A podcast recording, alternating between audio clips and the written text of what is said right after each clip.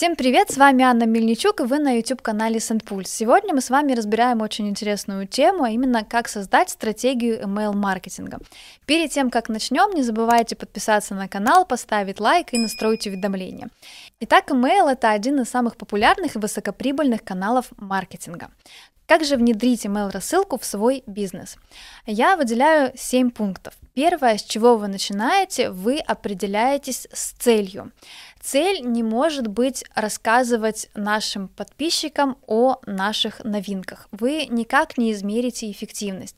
То есть вам прежде всего нужно поставить некое числовое значение, или вы хотите увеличить количество продаж на какой-то процент. Или вы хотите зарабатывать через email-маркетинг столько-то денег. То есть, в принципе, финансовая цель для email-маркетинга очень важна, потому что а, она определяет пункт 2. А пункт 2 у нас это какие ресурсы я готов выделить на рассылку. Потому что одно письмо может стоить разное количество денег. Если вы сами садитесь, открываете а, сервис рассылок и на готовых шаблонах просто что-то меняете, отправляете, это будет одна цена рассылки. Если же вы нанимаете а, верстальщика, дизайнера, копирайтеры, они вам все это делают, проверяют и делают так, чтобы письмо идеально выглядело на любом почтовом клиенте, это будет совсем другая цена рассылки. А, соответственно, сколько писем вы будете отправлять, чем больше таких красочных, ярких писем, где работало несколько специалистов, тем дороже в целом будет ваша рассылка. Поэтому немножко вернемся к пункту 1. Поставьте, пожалуйста, цель по прибыли, чтобы вы понимали, сколько денег вы готовы инвестировать и каких специалистов вы готовы приглашать, чтобы ваша рассылка работала. Следующий шаг, вы изучаете целевую аудиторию. Кто те люди, которые будут получать ваши письма? Какие у них есть интересы?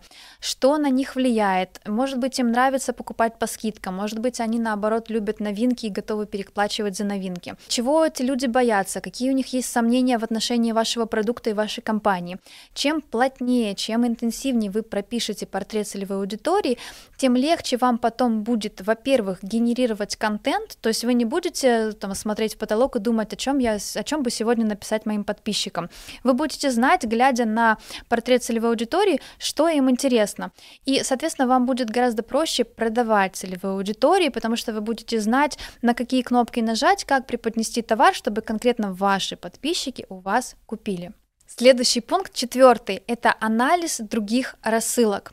Вам нужно посмотреть не только на те рассылки, которые отправляют ваши конкуренты, но и на те рассылки, которые получают ваши пользователи, потому что конкурировать вы будете с разными компаниями внутри почтового ящика клиента.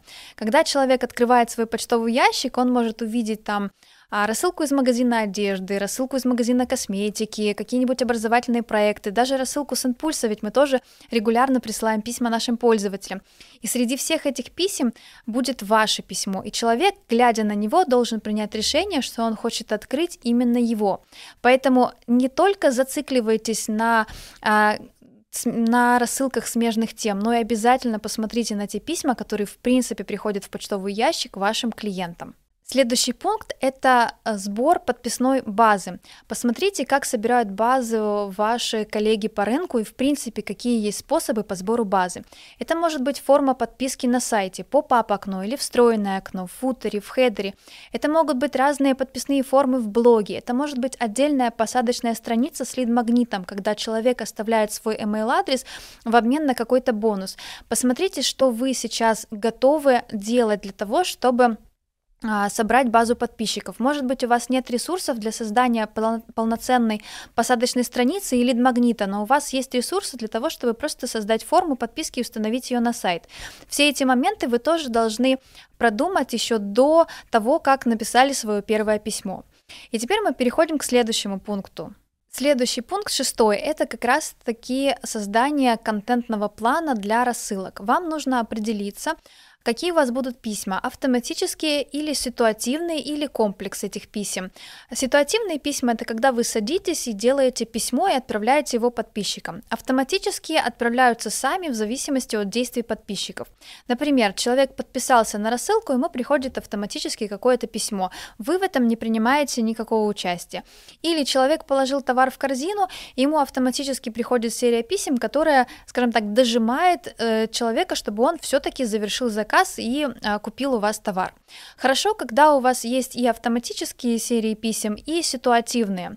А ситуативные вы заранее прописываете в контент-плане. Хорошо внести некие а, серии писем перед праздниками, потому что одно письмо никогда не работает. Вы должны быть готовы к тому, что если вы хотите что-то продать на праздник, вы должны человека подготовить. Подготовить ему серию писем, где вы рассказываете о том, что у вас будет специальная акция и дать, например, дату этой акции.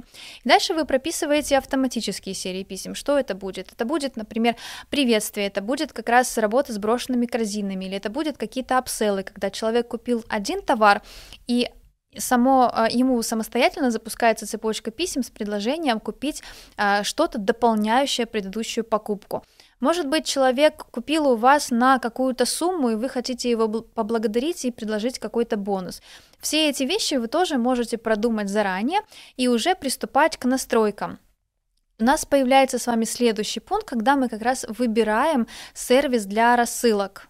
Например, в сервисе для рассылок SendPulse вы можете полностью удовлетворить все свои потребности в email-маркетинге. Вы можете делать очень сложные вариативные сценарии автоматических писем, когда в зависимости от поведения пользователя ему будут приходить разные цепочки. Если человек открыл приветственное письмо, ему придет одна цепочка. Если он не открыл приветственное письмо, то ему придет другая цепочка. А SendPulse легко интегрируется с CRM-системами. Там есть формы подписки, которые вы очень быстро можете создать, кастомизировать и установить себе на сайт. Ну и также там есть интеграция с чат-ботами, веб-пушами, смс-сообщениями, когда вы можете настроить полноценную систему омниканального маркетинга. Если у вас есть какие-то вопросы по стратегии, пишите обязательно и напишите, какие еще видеоролики вам будет интересно смотреть на нашем канале. Не забывайте подписываться на канал, ставить лайк и до новых встреч!